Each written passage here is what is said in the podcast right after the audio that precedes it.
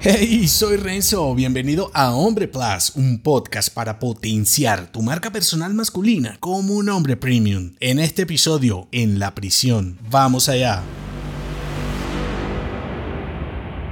El hombre contemporáneo confunde libertad con comodidad y felicidad con irresponsabilidad. ¿Qué es ser un hombre libre? ¿Qué es tener el control de tu vida? Y diferentes preguntas como estas pueden agobiarte cuando te hablan de tu felicidad. Y la cuestión es que solemos confundir libertad y felicidad con comodidad e irresponsabilidad. O peor aún, con no tener que decidir sobre tus acciones y asumir las consecuencias de tus omisiones. Por ejemplo, ¿a cuáles asuntos vas a dedicar tus mayores esfuerzos, en qué etapas de tu vida o de qué se tratarán tus sacrificios para conseguir los resultados que esperas en tu negocio, entorno o desarrollo personal. Esta dificultad viene de una mala interpretación de la libertad masculina. Ser un hombre libre está más bien relacionado con elegir y decidir, con saber qué es lo correcto para ti y los tuyos y tener el coraje de hacerlo realidad. En otras palabras, es estar a cargo, liderar, proveer, proteger y sobre todo hacerte responsable